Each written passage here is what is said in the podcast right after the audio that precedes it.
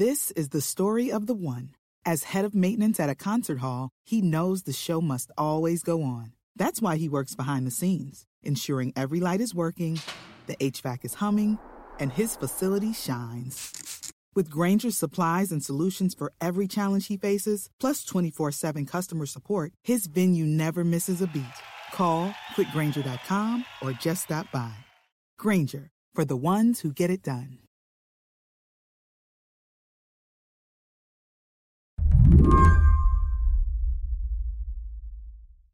Last Thursday, we learned from ProPublica reporter Justin Elliott and his co authors that Supreme Court Justice Clarence Thomas has expensive taste. For example, in 2019, just after Thomas finished his responsibilities with the court in Washington, he hopped on board a very special private jet. It's a uh, Bombardier Global 5000.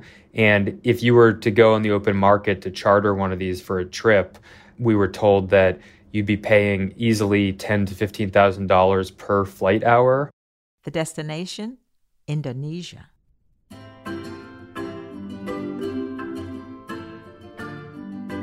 That's a flight that takes 25, 30 hours at least. So if you start just doing the arithmetic on the flight alone, it's an extraordinary amount of money.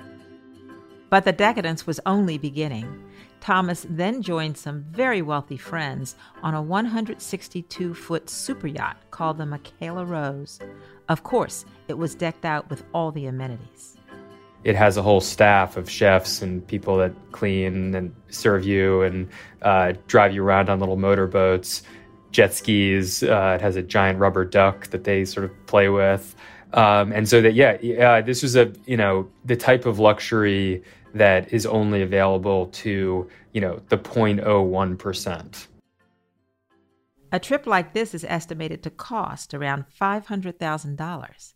And this wasn't the only luxury trip Thomas has been on. He's taken numerous jaunts on private jets. He's gone to an all male retreat in California. He spent a week nearly every summer at Camp Topridge, a private resort in the Adirondacks. You know, this is not an ordinary kind of summer lake house. We're talking about 100 plus acre property. It, has its own chapel, it has tennis court, batting cage, multiple boathouses, uh, more than 25 fireplaces. The resort's owner has also added some unique features. So he created a replica of uh, Hagrid's hut from the Harry Potter books. He has like a 1950s style soda fountain room where you can you can get a milkshake made for you. Everyone who visits there says it's just an incredibly memorable place. But the problem with these revelations isn't the extravagance or the cost. It's the fact that Clarence Thomas did not pay for these trips himself. A recent ProPublica investigation revealed that for two decades, Clarence Thomas has been gifted vacations and private jet rides by Harlan Crow, a billionaire Republican megadonor. ProPublica's reporting suggests that Clarence Thomas may have broken the law by not disclosing these free vacations. And even in cases where he did not break the law, these trips raise ethical concerns about outside influence on the Supreme Court.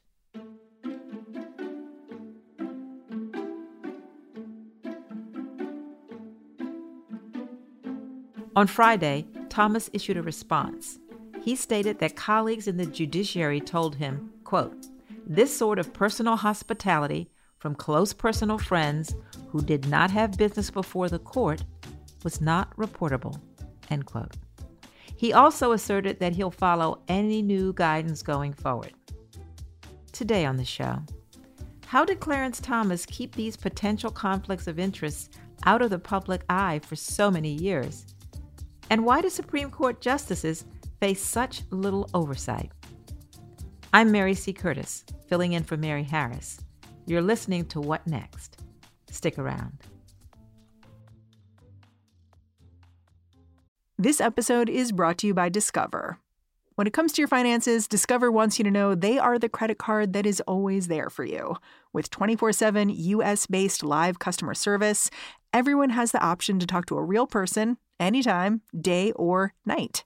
Yep, that means no more waiting for quote normal business hours just to get a hold of someone.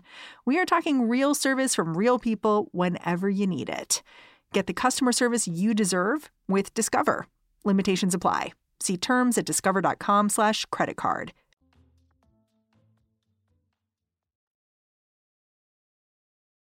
The person bankrolling these luxury vacations is Justice Thomas's friend, Harlan Crow. Crow is a billionaire businessman from Dallas and a collector of artifacts related to the Third Reich, as well as other historical periods. He's also donated millions to Republican political candidates and is involved with a number of conservative legal groups interested in reshaping the Supreme Court itself. You know, context here is that he, he's not just a businessman, he's somebody that has been deeply engaged in both electoral politics as a major campaign donor to Republicans, um, but also in the world of, of, of kind of policy and influence, uh, including on legal issues. So he's, he's given money, uh, significant amounts of money to groups like the Federalist Society, uh, you know, the Conservative Legal Organization. Um, he's a longtime board member of some influential think tanks like the American Enterprise Institute. So he's clearly somebody that is engaged in conservative legal issues. So, you know, we're, we're still trying to figure out what gets talked about on these vacations. I mean, he's spending an extraordinary amount of time with one of the nine or one of the six most powerful people in the country. So tell me, do we know how they met and what their relationship is like?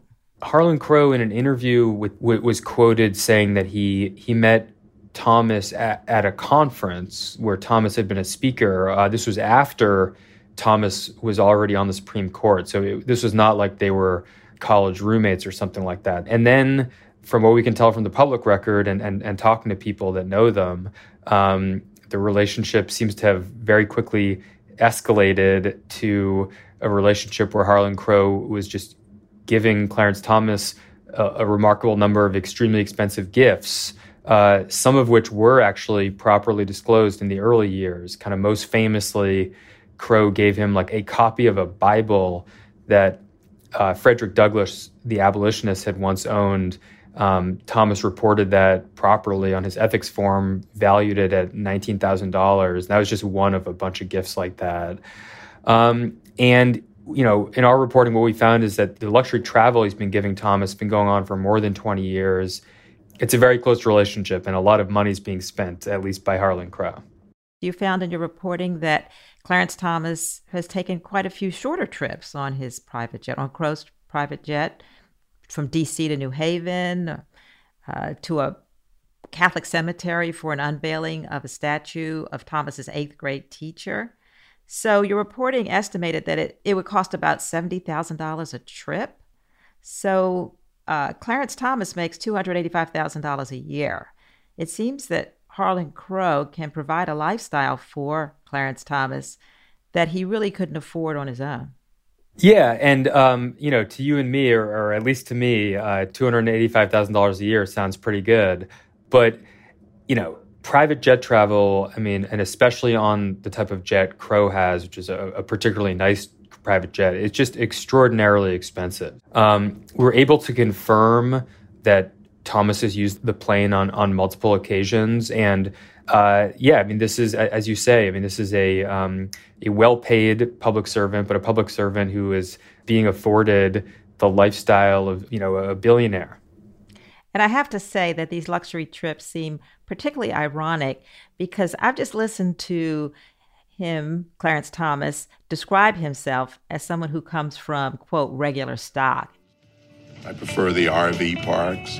I prefer the Walmart parking lots to the beaches and things like that. There's something normal to me about it. I come from regular I think I heard that in a film that Crow helped finance. So how does the extravagance of these trips compare with this public image of Clarence Thomas that he's tried to create for himself as regular folk? Yeah, it's interesting if you if you go back and look at Clarence Thomas's media appearances over the years, and there, there's not that many of them because he he generally doesn't talk to the press.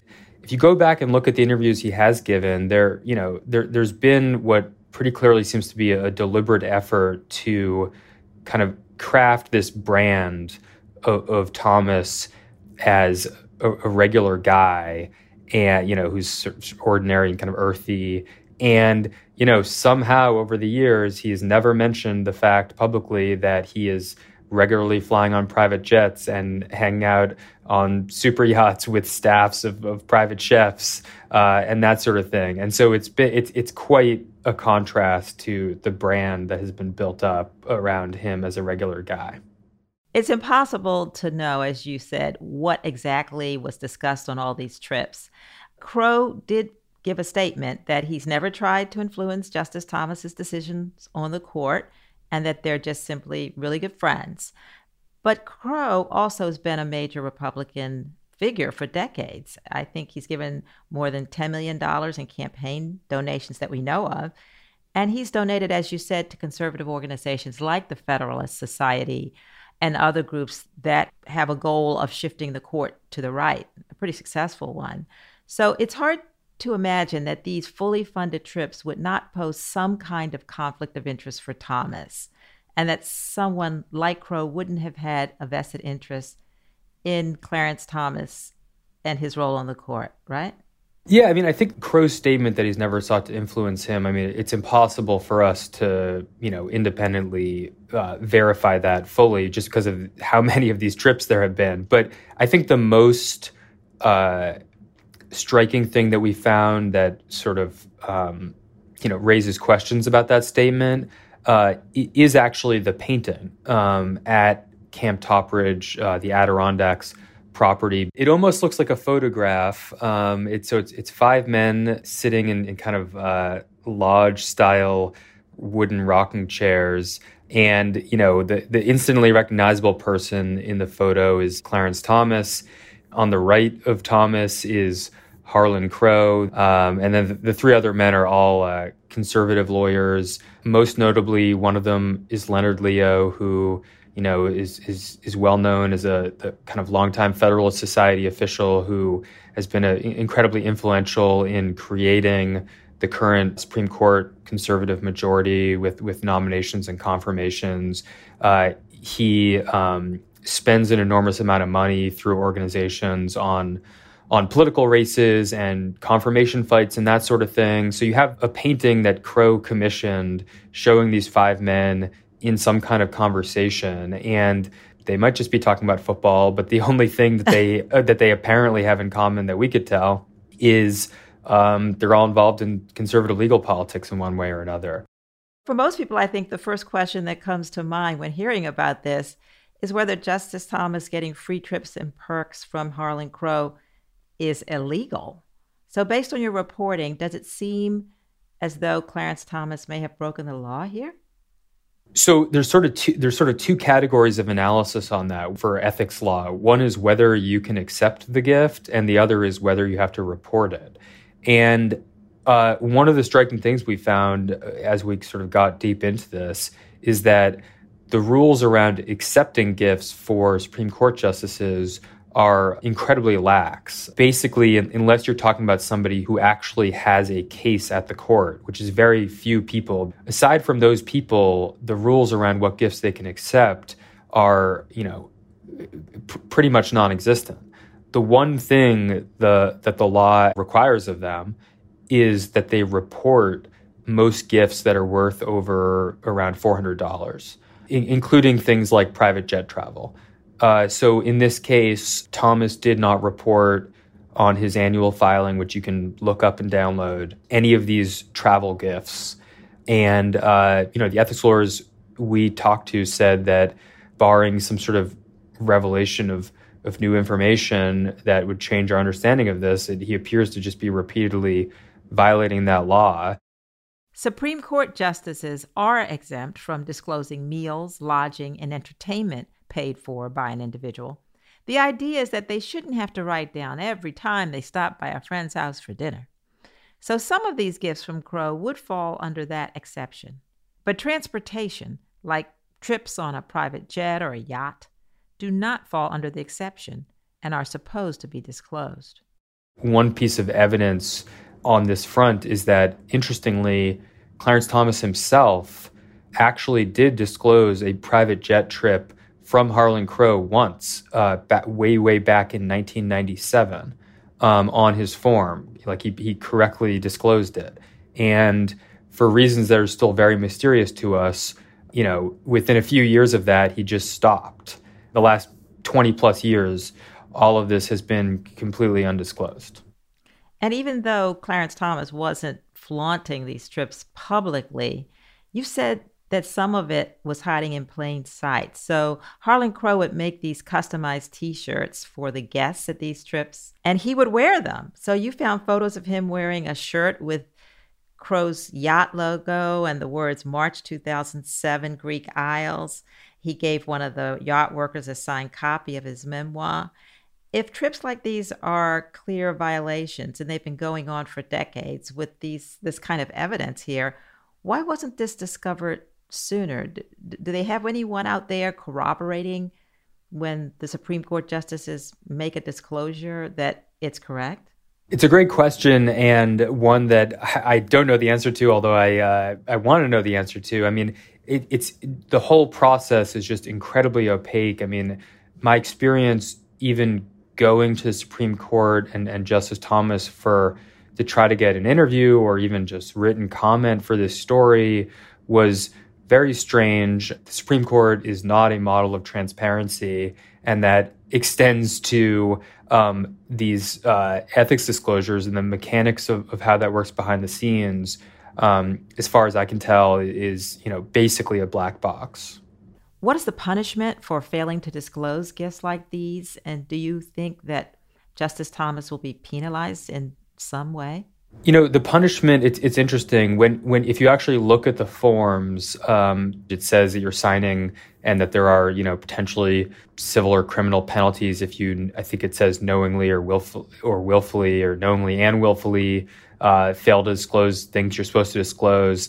Even though it says that, and there are, in theory, uh, civil or criminal penalties, you know, we, we could find almost no examples of any enforcement of this law in the judicial branch, uh, and especially at the Supreme Court. They basically, from outside appearances, se- seem to be operating uh, in this, you know, with respect to ethics and disclosure, with like pretty much impunity. We'll be back after a break.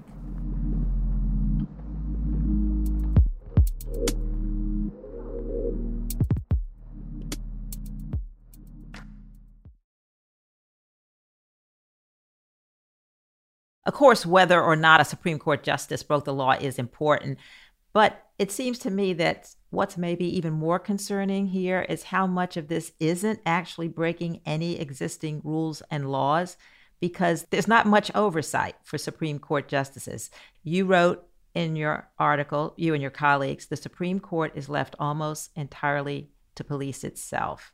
Now, this is really different from other branches of government. I think people might be surprised to learn that. How do the regulations and oversights for Supreme Court justices compare to the rules for members of Congress or other government officials?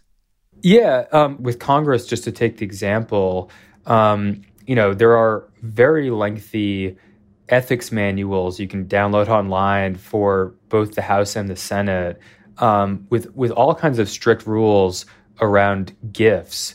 Um, so you know, there's many many gifts, even sort of small dollar value gifts. Members of Congress aren't even allowed to take unless it's like from a family member or certain other exceptions. What we were told by people who specialize in congressional ethics is that e- even if you were getting a sort of expensive uh, dinner potentially from a friend or a stay at their house uh, or summer house, something like that, that something that you might actually be allowed to take. If it was uh, sufficiently large, you might actually have to seek formal pre approval from the ethics committee. So the rules really are much more strict um, for pretty much everyone else in the government.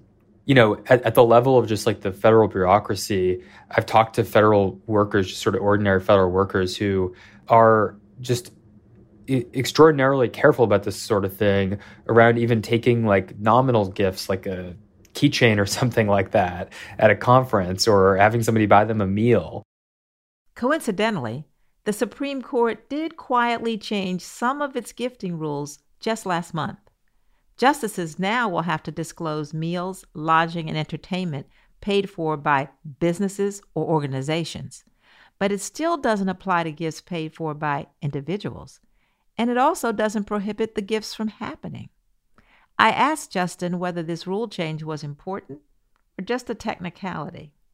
These are um, highly technical changes that are actually about the the question of whether you have to disclose gifts, not even the more important question of, of whether you can accept gifts.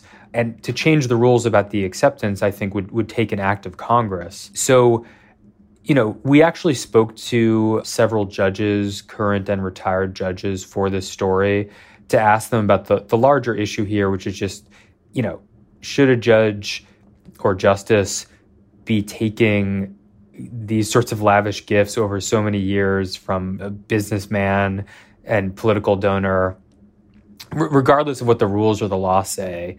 And all of the judges that we spoke to said they could not have imagined accepting this sort of thing. I mean, we spoke to one judge who, told us that when she was on the bench, she was so careful about not wanting to leverage her title and position for for personal benefit that she wouldn't even identify herself as a judge when she was trying to get a restaurant reservation. Beyond these laws, there's really no ethics code for Supreme Court justices. They can follow the ethics codes laid out for federal judges, but they're not required to follow any ethical code, which has been a source of controversy. And in February of this year, didn't they say they had discussed it but failed to agree on an ethics code? So doesn't this seem like it's inevitably going to cause some problems where these Supreme Court justices can really decide for themselves? Well, we don't want to have this. Uh, yeah, well, I mean, it, it com- it's, it's been coming up repeatedly, as you say. The rest of the judiciary, uh, like for federal judges, circuit court judges, that sort of thing, they're actually subject to an official code of conduct. You can look it up, and that code of conduct explicitly does not apply to the Supreme Court, and it's something that's come up repeatedly over the years. And, um, you know, I believe it was three or four years ago that one of the justices, while giving congressional testimony, said that they were looking at adopting a code or something like that. And, you know, shockingly, uh, nothing has happened. Uh, so I, I'm not holding my breath uh, on, on them adopting their own code of conduct, but I, I guess we'll see. You said you talked to several judges that are really surprised at all these revelations about Clarence Thomas. So he's kind of a special case. These luxury vacations aren't the first time he's faced ethical questions. I remember last year he received a lot of criticism for failing to recuse himself from cases involving the 2020 election and January 6th, even after it came out that his wife, Ginni Thomas, had been involved in efforts to overturn the election and had sent text messages to Mark Meadows and other Trump folks urging them not to accept the results. So, what kinds of rules exist now for preventing blatant conflicts of interest like this one? Well, um, again, when it comes to Supreme Court, um, there are no rules about recusal. Uh, they each justice decides on recusal on, on his or her own, and there's no way to appeal that decision. So, yeah, sort of most most notably in in recent times. Um, there was at least a couple of legal matters touching on January 6th and the broader effort to, to overturn the results of the 2020 election. Um, of course, it's it's come out that Ginni Thomas wrote emails to state legislatures urging them to overturn the results of the election and sort of flip it from Biden to Trump. And um, Clarence Thomas uh, did not recuse himself from those cases, some of which you know directly touched on uh, records of Jane Thomas's emails, for example, and uh, came under a lot of criticism for that among you know not just partisans but serious lawyers, and uh, that's sort of just it. there's no um, there's no way to appeal. There's no uh, there's no one can, that can impose that decision on them, and so um, it's up to them. Democrats in the House and the Senate have recently introduced legislation that would require a code of ethics for justices and establish a mechanism for investigating misconduct? You know, I, I guess in general, I wouldn't bet on anything uh, at all getting through the current Congress. Um, but, you know, there, there actually has been some bipartisan interest in recent years in um, in tightening up these rules around things like travel and, and acceptance of gifts. So we'll see. Your team's reporting is very thorough. But I also wondered is it possible, and you say you're still getting tips, that there's a lot we still don't know about the extent of all these perks accepted by Clarence Thomas over the decades? Um, I definitely think that's possible. I think it might even be probable, um, which is which is why we're still reporting and would love to hear from people. Um, but you know, we just don't know. Uh, it took a lot of work by by three of us, including me, to uncover what we did. And the settings that we're talking about, these resorts and the yacht and the private jet, of course, like the word private is like right in the in in the term uh, private jet. So it's it's um, these are not sort of settings that are easy to get inside as a reporter, and privacy is sort of the point. So, very easily, there could be more of this going on that, that has just not come out. Thank you, Justin Elliott, for coming on What Next. My pleasure. Justin Elliott is a reporter at ProPublica, where he covers business and politics. That's the show. If you're a fan of What Next, the best way to support our work is to join Slate Plus. Go to slate.com slash whatnextplus to sign up. What Next is produced by Elena Schwartz, Anna Phillips, Paige Osborne, and Madeline Ducharme. We're getting help from Laura Spencer and Jarrett Downey. We're led by Alicia Montgomery with a little help from Susan Matthews. Ben Richmond is the Senior Director of Podcast Operations here at Slate. And I'm Mary C. Curtis, columnist at Roll Call and host of its Equal Time podcast. Find me on Twitter. I'm at mcurtisnc3. Thanks for listening. Talk to you tomorrow.